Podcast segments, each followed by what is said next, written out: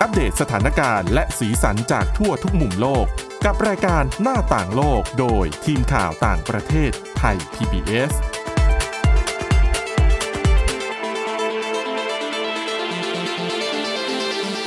สวัสดีค่ะ ต้อนรับคุณผู้ฟังเข้าสู่รายการหน้าต่างโลกนะคะ มาอัปเดตสถานการณ์แล้วก็สีสันจากทั่วทุกมุมโลกกับทีมข่าวต่างประเทศไทย PBS ค่ะ วันนี้กับคุณจารุพรโอภาสรัฐแล้วก็ดิฉันทิพย์ตะวันธีรนัยพงค์ค่ะ สวัสดีค่ะ หนึ่งในข่าวที่น่ายินดีสำหรับคนที่ชื่นชอบการไปเที่ยว อืม โดยเฉพาะอาไปเที่ยวจีนก็ ได้ ไม่ต้องไม่ต้องโดยเฉพาะ อ๋อเหรออัน ท็ นี้ อ เป็น ปิกวันนี้เลย เอาพูดเข้าเรื่องเลยละกัน ค่ะ เป็นเรื่องฟรีวีซ่าของจีน อืม ไทยก็ยินดีคนไทยหลายคนนี่เป็นคนเชื้อสายจีน อ่าใช่ ก็จำนวน ค่ะ ไม่น้อยนะ ก็คือคุณทิพย์ตะวันนั่นเอง เป็นพูดถึงตัวเอง ค่ะ อ่านั่นแหละก็คือสำหรับใครเนี่ยอยากจะไปเที่ยวจีนเมื่อก่อนเนี่ยวุ่นวายเรื่องวีซ่าเยอะเหมือนกันนะ อืม ทำเอกสารนู่นนี่นั่นต้องไป ค่ะ ขอแล้วคนขอวีซ่าเยอะมาก อืม เออแล้วก็อย่างเราอย่างเงี้ยอะดิฉันอย่างเงี้ยเป็นนักข่าว อืม เวลาจะไปคือไม่ได้เป็นทำข่าวนะไปเที่ยว ค่ะ คือปกติเนาะเราไปขอวีซ่าเราก็ต้องบอกว่าเราทำอาชีพอะไรแล้วถ้า ค่ะ ถ้าเราเป็นนักข่าวเนี่ยเราจะไปเที่ยวเนี่ย ขั้นตอนในการขอวีซ่ามันจะเยอะมากกว่าคนอื่น อืม ๆ คือคุณต้องมีทำหนังสือทำจดหมายว่าคุณจะไม่ไปทำข่าวไม่นู่นไม่นี่ที่จีนอะไรอย่างเงี้ยเออระเบียบมันค่อนข้างยุ่งยากนิดนึง ก็หลาย ๆ คนก็ถอดใจเวลาถ้าอยากไปเที่ยวจีนโอ้ยต้องทำวีซ่าไม่ไปแล้วกัน ไม่ไปละเออ ดังนั้นเนี่ยวีซ่าเนี่ยเป็นอุปสรรคหนึ่งสำหรับการกระตุ้นการท่องเที่ยวนะคะ ล่าสุดเนี่ยมีการพูดกันมาเยอะว่าหลายประเทศในเอเชียตะวันออกเฉียงใต้เนี่ยได้วีซ่าฟรีจากจีนไปแล้วได้รับการยกเว้นนะ ในการเดินทางเข้าไปจีนเนี่ย ได้กันไปก่อนหน้านี้แล้วทำไมไทยไม่ได้สักทีลาความสัมพันธ์เราก็ดีต่อกันนะ บ้านพี่เมืองน้องเนาะ เออทำไมเขาได้ทำไมเราไม่ได้ อ่า ไม่ต้องแปลกใจไม่ต้องเสียใจไม่ต้องบ่นกันแล้ว เพราะว่า ค่ะ จีนจะให้ไทยแล้วนะ ค่ะ อืมตาม แล้วบอกว่า ข่าว เขาบอกว่าที่ให้มาเนี่ยเป็นแบบถาวรด้วยนะ อ่า คือไม่เหมือนกับประเทศอื่นก่อนหน้านี้ จริง ค่ะ ๆคือจีนเขาก็เคยมีฟรีวีซ่าให้หลายประเทศแหละ แต่ส่วนมากก็จะแบบจำกัดเวลาไว้ว่ากี่วันกี่วัน แต่ของไทยนี่มาที่เมืองน้องเนาะ ค่ะ กลายเป็นว่าฟรีวีซ่าที่จีนกับไทยเนี่ยเขาเรียกว่าเปิดให้กันและกันเนี่ย เป็นแบบถาวรเลยอะ คือต้องบอก ไม่ได้มา แบบนี้ก่อน จำกัดเวลาแล้ว ที่คุณ อะ จารุพรบอกว่าเป็นวันๆเนี่ยหมายความว่าเขาทำเหมือนทำสัญญากันเอาไว้ทำข้อ อืม ตกลงกันเอาไว้ว่า จะยกเว้นวีซ่าให้กับนักท่องเที่ยวจากประเทศนี้นี้นี้เดินทางเข้าไปในจีนได้ จนถึง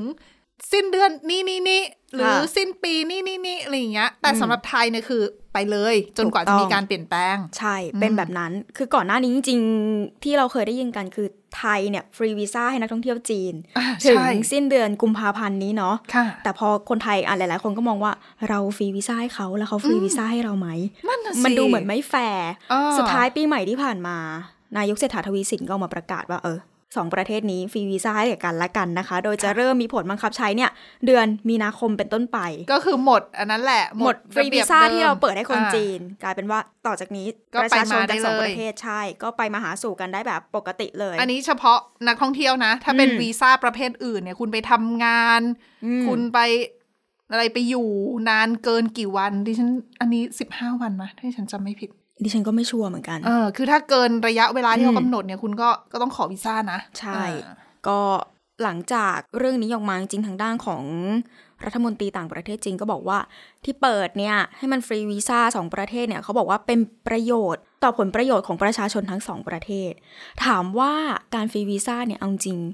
ถ้ามองกันตามตรง ทุกคนน่าจะรู้แล้วว่าตอนนี้เศรษฐกิจจีนค่อนข้างที่จะซบเซาแล้วก็ย่ำแย่โดยเฉพาะหลังจากที่ผ่านช่วงของวิกฤตโควิด -19 มา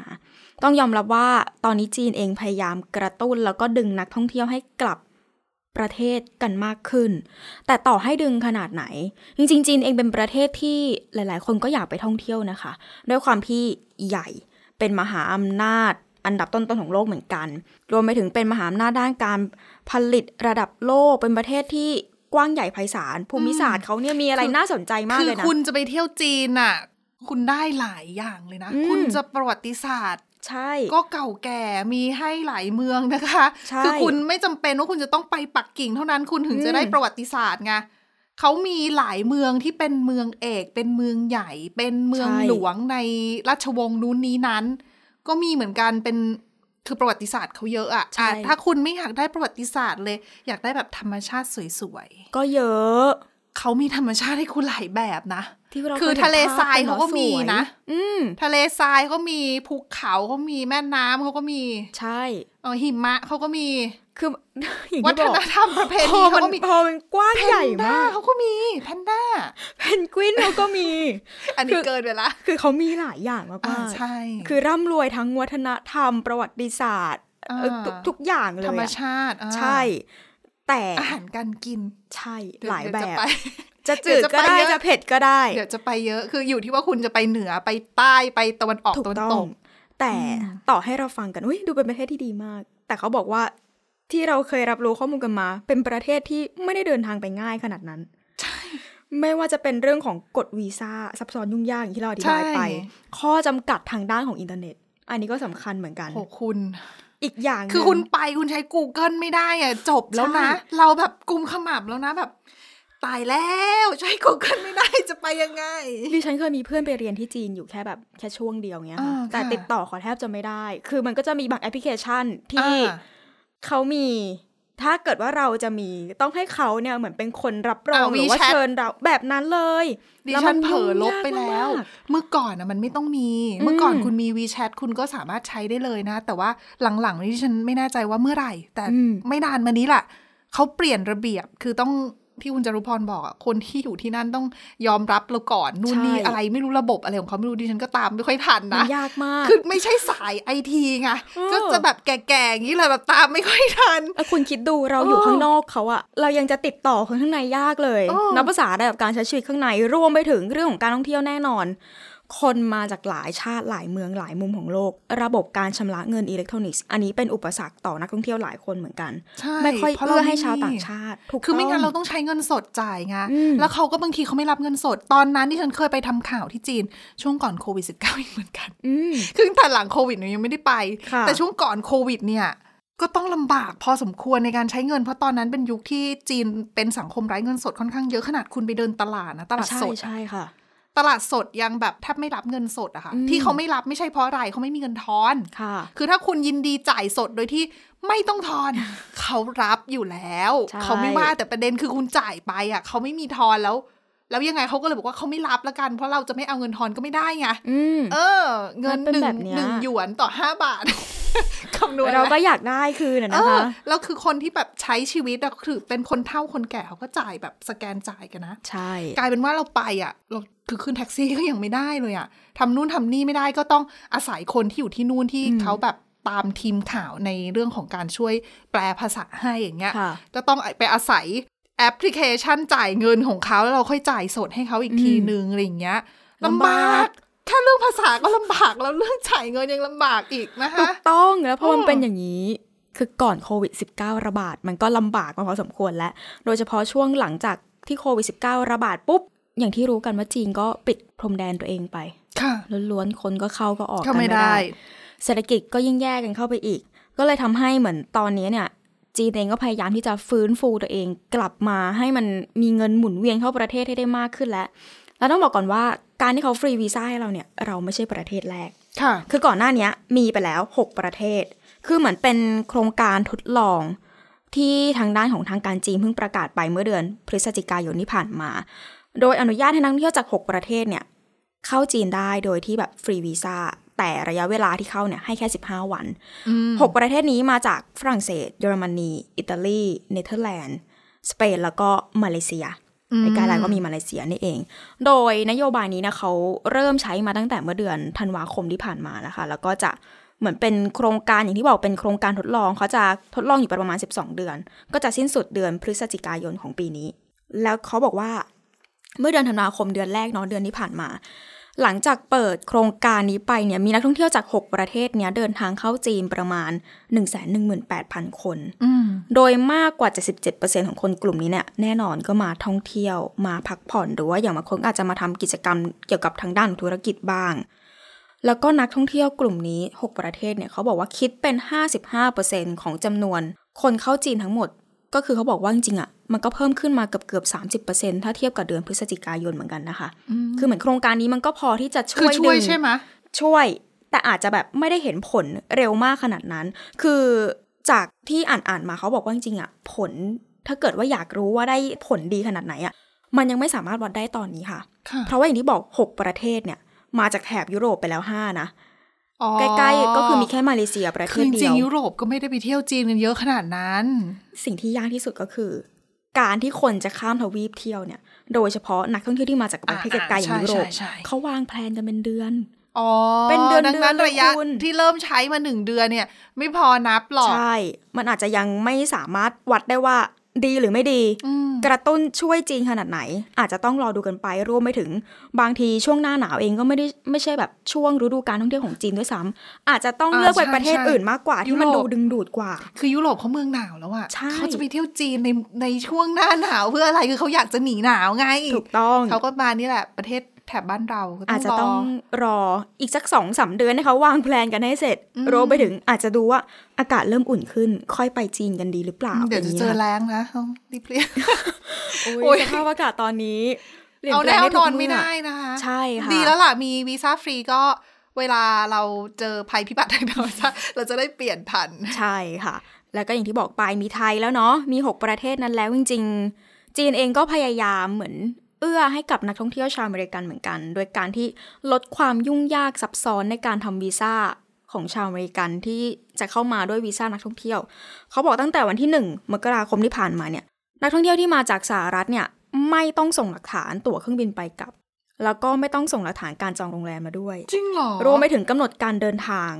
เขาบอกก็ไม่ต้องยื่น ก็ง่ายเยอะเลยนะ ง่าย คืออย่างเราอะคือคุณผู้ฟังหลายท่านอาจจะรู้สึกว่า เอะอ่ะเอกสารพวกนี้มันก็เป็นเรื่องธรรมดาไม่ใช่หรอ อืม อย่างบ้านเราเวลาจะไปเที่ยวที่ไหนขอวีซ่าก็ต้องมีเอกสารพวกนี้อยู่แล้ว ไม่เห็นจะแปลกเลยถ้าชาวอเมริกันเวลาจะไปจีนต้องยื่น อืม แต่เรื่องนี้แมทเทอร์มาก ค่ะ มีความสำคัญมาก เพราะว่าคุณอย่าลืมว่า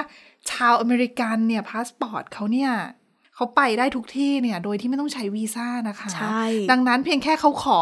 นูนนีนี่หน่อยแบบที่เราต้องเตรียมอะ่ะเขาก็ว่ามันยากแล้วอะ่ะ อืม ซึ่งเขาไม่รู้หรอกเวลาเราไปประเทศเขาเนี่ย ก็ยาก เราเจอเยอะขนาดไหน เตรียม ถูก เอ ต้อง กสารกันแบบบางทีเตรียมกันไม่ได้นะ ใช่ ต้องไปขอคำปรึกษาจากคนอื่น เพราะว่าต้องมีแผนการเดินทางนู่นนี่นั่น อันนี้เขาบอกไม่ต้องแล้ว เขาก็เลยดีใจอันนี้ อันนี้เรารู้สึกเหมือนฟังดูเหมือนเจ็บช้ำน้ำใจ ใช่ อ่าอย่างชาวอเมริกันเนี่ยก็ไม่ต้องยื่นเอกสารพวกนี้แล้วเวลา ใช่ จะขอวีซ่าไปจีนก็ถือว่า เหมือน ช่วย เขา ได้ ลด เยอะ ใช่ พยายามลด อืม ความยุ่งยากซับซ้อนให้คนรู้สึกว่าการขอวีซ่าไปจีนมันง่ายง่ายกว่าเดิม อืม เยอะเลย ขอนอกเรื่องไอ้เรื่องการขอวีซ่าเนี่ย คนที่เป็นแบบอยู่ในประเทศที่เขาเป็นโรคที่หนึ่งอะ อืม ที่เป็นแบบหนังสือเดินทางเขาดีๆ แล้วแบบ แบบ ไป ส่ง ที่ อิ นู่ ท น ธิพลอย่างเงี้ยค่ะ ใช่อย่างญี่ปุ่นอย่างเงี้ย อืม ดิฉันเคยคุยกับเพื่อนฉันเป็นชาวญี่ปุ่นเขาไม่รู้นะว่าวีซ่าคืออะไร อุ้ย เขาบอกว่าจำเป็นจะต้องยื่นเอกสารอะไรพวกนี้ในการเดินทางเข้าประเทศต่างๆ ด้วยเหรอ ตัดภาพมาที่บ้านเราจะไปไหนนอกจากพาสปอร์ตแล้วถามกันอย่างเดียวต้องทำวีซ่าไหม ใช่แล้วแบบอือหือบางคนเขาเลยบอกว่า เอ๊ะเรื่องของการที่จีนยอมเปิดฟรีวีซ่าให้เราเนี่ย อืม อาจจะทำให้เราสามารถแบบไปเจรจากับที่อื่น เพื่อเปิดแบบนี้กับประเทศอื่นได้ด้วยหรือเปล่า ก็ แต่ ไม่ บาง แน่ คนก็บอกว่าไม่เกี่ยวกันหรอก ใช่ มันเป็นแบบข้อตกลงทวิภาคีอะ อืม บางทีมันก็อาจจะนอกเหนือจากเรื่องของอิทธิพลจีนหรือเปล่า เผลอๆเขาใช้เขาเรียกว่าใช้ช่วงเนี้ยแหละ ในการศึกษาว่า อืม ถ้าเกิดว่าเปิดให้เราเนี่ย จะได้คนเข้าไปเที่ยวนักท่องเที่ยวเยอะเท่าไหน ใช่ อ่ะอ่ะกลับมาเรื่องเดิม อากลับมาเรื่องเดิม เรื่องสหรัฐนะ ก็เอื้อๆกันไป ค่ะ ให้กับนักท่องเที่ยวที่มาจากสหรัฐ นอกจากนี้เนี่ยก่อนหน้านี้สักเดือนสิงหาคมที่ผ่านมา จีนเองก็พยายามทำหลายอย่างมาก ค่ะ อย่างเช่นเหมือนมีการยกเลิกพวกข้อกำหนดในการต้องตรวจหาเชื้อโควิด -19 เหมือนกันสำหรับ อืม นักท่องเที่ยวขาเข้ารวมไปถึง มีการยกเว้นการเก็บลายนิ้วมือจากนักท่องเที่ยวจากบางประเทศด้วย คือพยายามทำทุกอย่างจริงๆที่ทำไงก็ได้ให้นักท่องเที่ยวกลับมา รู้สึกสบายใจที่ อืม ที่จะไปเที่ยวจีน รวมถึงทำทุกอย่างให้มันง่ายขึ้น ต้องยอมรับว่าจีนเองก็เป็นประเทศที่เข้ายากเหมือนกัน แต่เขาบอกว่า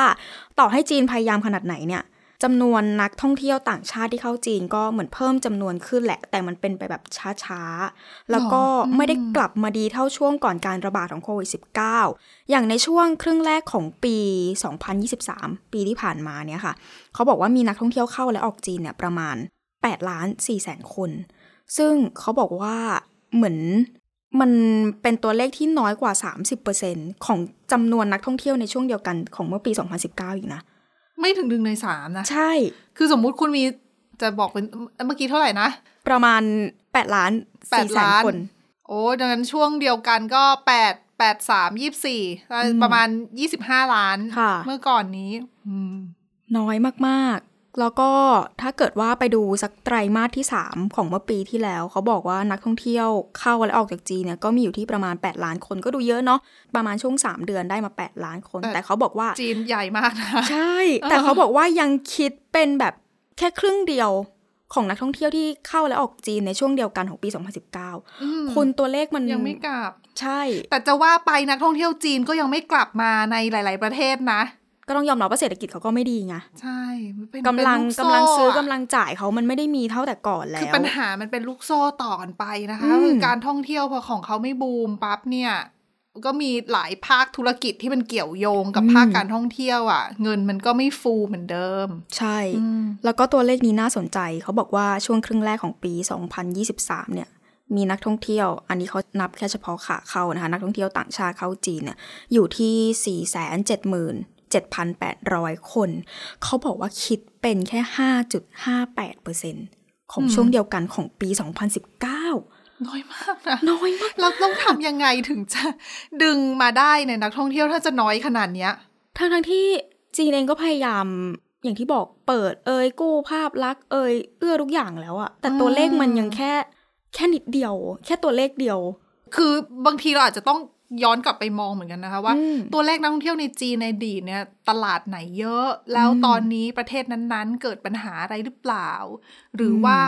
ปกติแล้วเขาเมื่อก่อนมาเที่ยวจีน แต่เดี๋ยวนี้เขาไปเที่ยวที่ไหน อ่าใช่ หรือว่าเขาเที่ยวหรือเปล่าอะไรอย่างเงี้ยเพราะบางทีแบบถ้าเราอย่างเงี้ยปกติคนไทยชอบไปเที่ยวญี่ปุ่นอย่างเงี้ยแล้วถ้าคนไทยไปญี่ปุ่นน้อยลง ญี่ปุ่นก็ต้องมาดูแล้วว่าไทยเนี่ย ที่เดิมไปเที่ยวญี่ปุ่นเนี่ยไปเที่ยวที่อื่นแทนหรอ หรือว่าเศรษฐกิจไทยไม่ดีไม่มีเงิน ก็เลยไม่อยากไปเที่ยวต่างประเทศเลยเที่ยวในประเทศหรือเปล่า อืม มันมีหลายปัจจัยเข้ามาเกี่ยวนะคะ เพียงแต่จีนก็อาจจะมองว่าทางรัฐบาลก็มองว่า ก็เริ่มทำจากเรื่องระเบียบข้อบังคับที่มันเข้มงวดในประเทศ เผื่อว่าจะจูงใจนักท่องเที่ยวได้ อืม ดิฉันว่านักท่องเที่ยวที่กลัวกลุ่มที่กลัวเนี่ยจะเป็นกลุ่มตะวันตกซะมากกว่า ค่ะ ที่แบบการเจอระเบียบต่างๆ ที่มันเข้มงวดอะนะคะ ใช่ แต่ก็ยกเว้นไป 5 จาก 6 ประเทศใช่ไหมที่อยู่ยุโรป อืม ก็รออีกสัก สองเดือนสองเดือนไหมให้โอกาสเขาหน่อย ฉันว่าอาจจะต้องแบบช่วงหน้าร้อนนะไม่รู้ว่าชาวยุโรปจะไปเที่ยวหรือเปล่าไง ก็จริง คือพอเป็นสภาพอากาศที่เหมือนกันเนี่ย อืม บางทีมันก็ประเมินยากเหมือนกันนะคะอย่าง ค่ะ บ้านเราอย่างเงี้ย หน้าหนาวเขาก็จะชอบมาเที่ยวบ้านเรา อากาศเย็นสบาย ใช่ พอดี แต่หน้าร้อนเนี่ยเขาก็จะอาจจะอยากไปเที่ยวประเทศที่มันอบอุ่นมันอากาศมันดีมากกว่าที่จะไม่ร้อนหรือเปล่า อืม ถ้าเขาหน้าร้อนของเขาแล้วเขาไปเที่ยวจีนเขาก็เจออากาศร้อนเหมือนกัน จะโอเคไหมอะไรเงี้ย อืม เราก็ไม่รู้ว่าพฤติกรรมการท่องเที่ยว อุปนิสัยในการท่องเที่ยวความชอบของชาวตะวันตกของชาวยุโรปเนี่ยมันเป็นยังไงอาจ ที่ฉันว่าหลาย ๆ คนเขาเรียกว่านิสัยการท่องเที่ยวก็เริ่มเปลี่ยนไปหลังจากเจอโควิดสิบเก้าเหมือนกันนะ อ๋อใช่ใช่ เป็นจุดเปลี่ยนเยอะมาก แล้วโดยเฉพาะอย่างที่บอกว่าจีนปิดประเทศไป 3 ปีเงี้ย อืม คนอาจจะแบบอาจจะที่อยากชอบมากๆ รอไม่ไหว ก็ไปเที่ยวที่อื่นละ ใช่ อืม ทุกอย่างมันก็เปลี่ยนแปลงได้ในช่วงไม่กี่ปีที่ผ่านมานี้เนี่ยแห ก็ ละ ต้องรอปรับตัวดู แต่ไม่รู้ว่า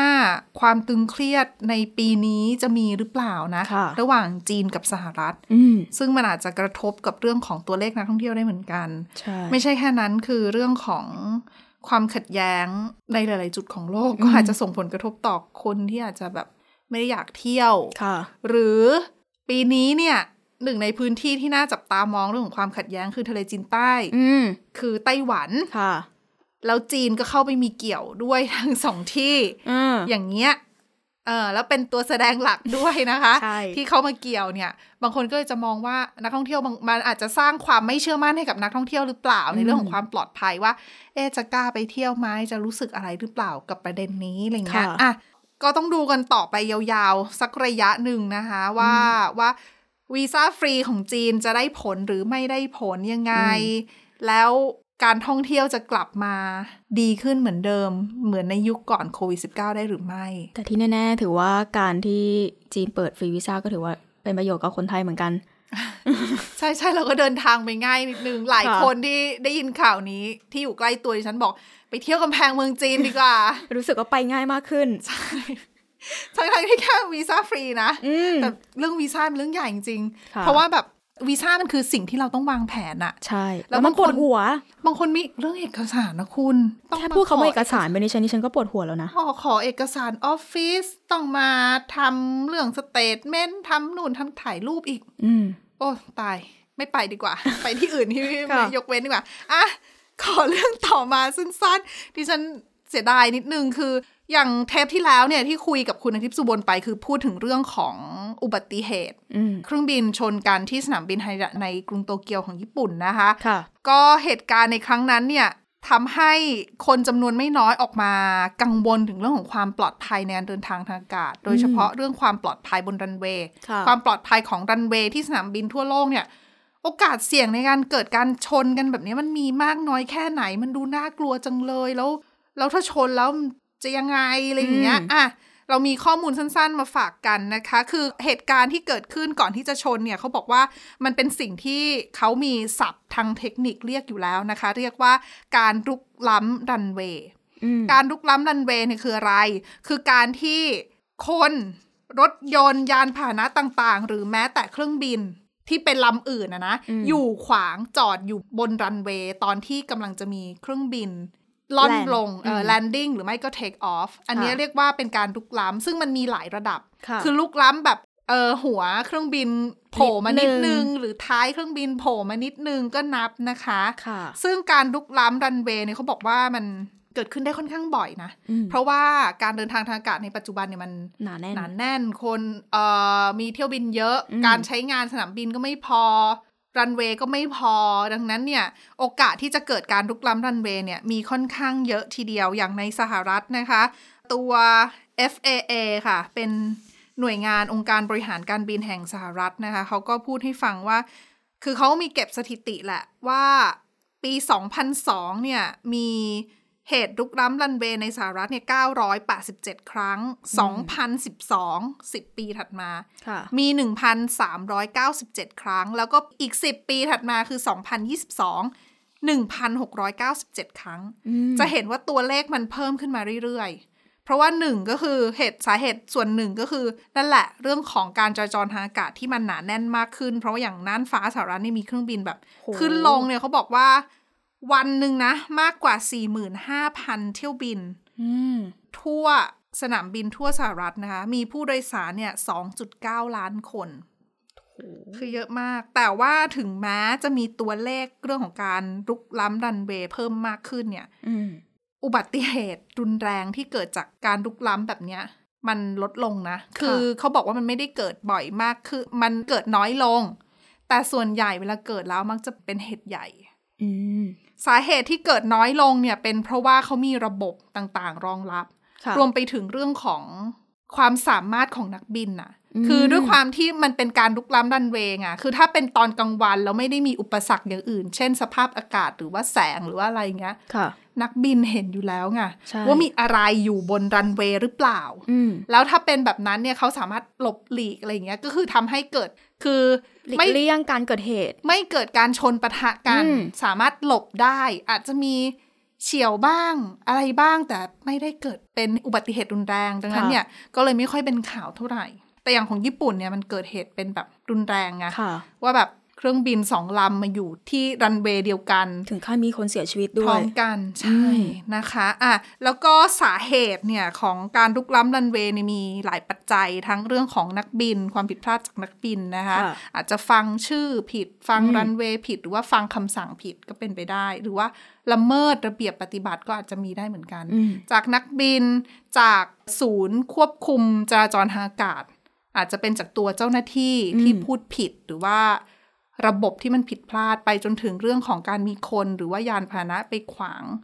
รันเวย์อันนี้ก็เป็นปัจจัยหนึ่งเหมือนกัน แต่ว่าส่วนใหญ่ที่เขาเจอเนี่ยคือของกรณีนักบิน เป็นความผิดพลาดจากนักบินอะสำหรับกรณีญี่ปุ่นเนี่ย ก็ยังรอคำตอบอยู่เจ้าหน้าที่ก็ยังคงสืบสวนอยู่นะคะว่าสาเหตุมาจากอะไรก็ต้องรอติดตามกัน แต่สำหรับความปลอดภัยของเรื่องของรันเวย์เนี่ยก็ไม่ต้องกังวลใจไป เพราะอย่างที่บอกว่าถึงแม้ว่าจะเกิดบ่อยขึ้น อืม แต่อัตราความรุนแรงเนี่ยมันน้อยลง เพราะว่ามีสิ่งที่มาช่วยเนี่ยเยอะ มีการเก็บข้อมูล เก็บสถิติ มีการพัฒนาระบบต่างๆ พัฒนาเทคโนโลยีต่าง ๆ เพื่อมาช่วยลดความเสี่ยงในการเกิดอันตรายกับผู้โดยสาร เกิดอันตรายกับลูกเรือต่างๆ เนี่ย ค่อนข้างเยอะนะคะ อ่ะ และนี่คือทั้งหมดของรายการหน้าต่างโลกในวันนี้ค่ะ คุณผู้ฟังสามารถติดตามฟังรายการได้ที่ www.thaipbspodcast.com หรือว่าฟังผ่านพอดแคสต์ได้ทุกช่องทางค้นหาคำว่าหน้าต่างโลกนะคะ วันนี้พวกเราแล้วก็ทีมงานลาไปก่อน สวัสดีค่ะ สวัสดีค่ะ Thai PBS podcast. View the world via the voice.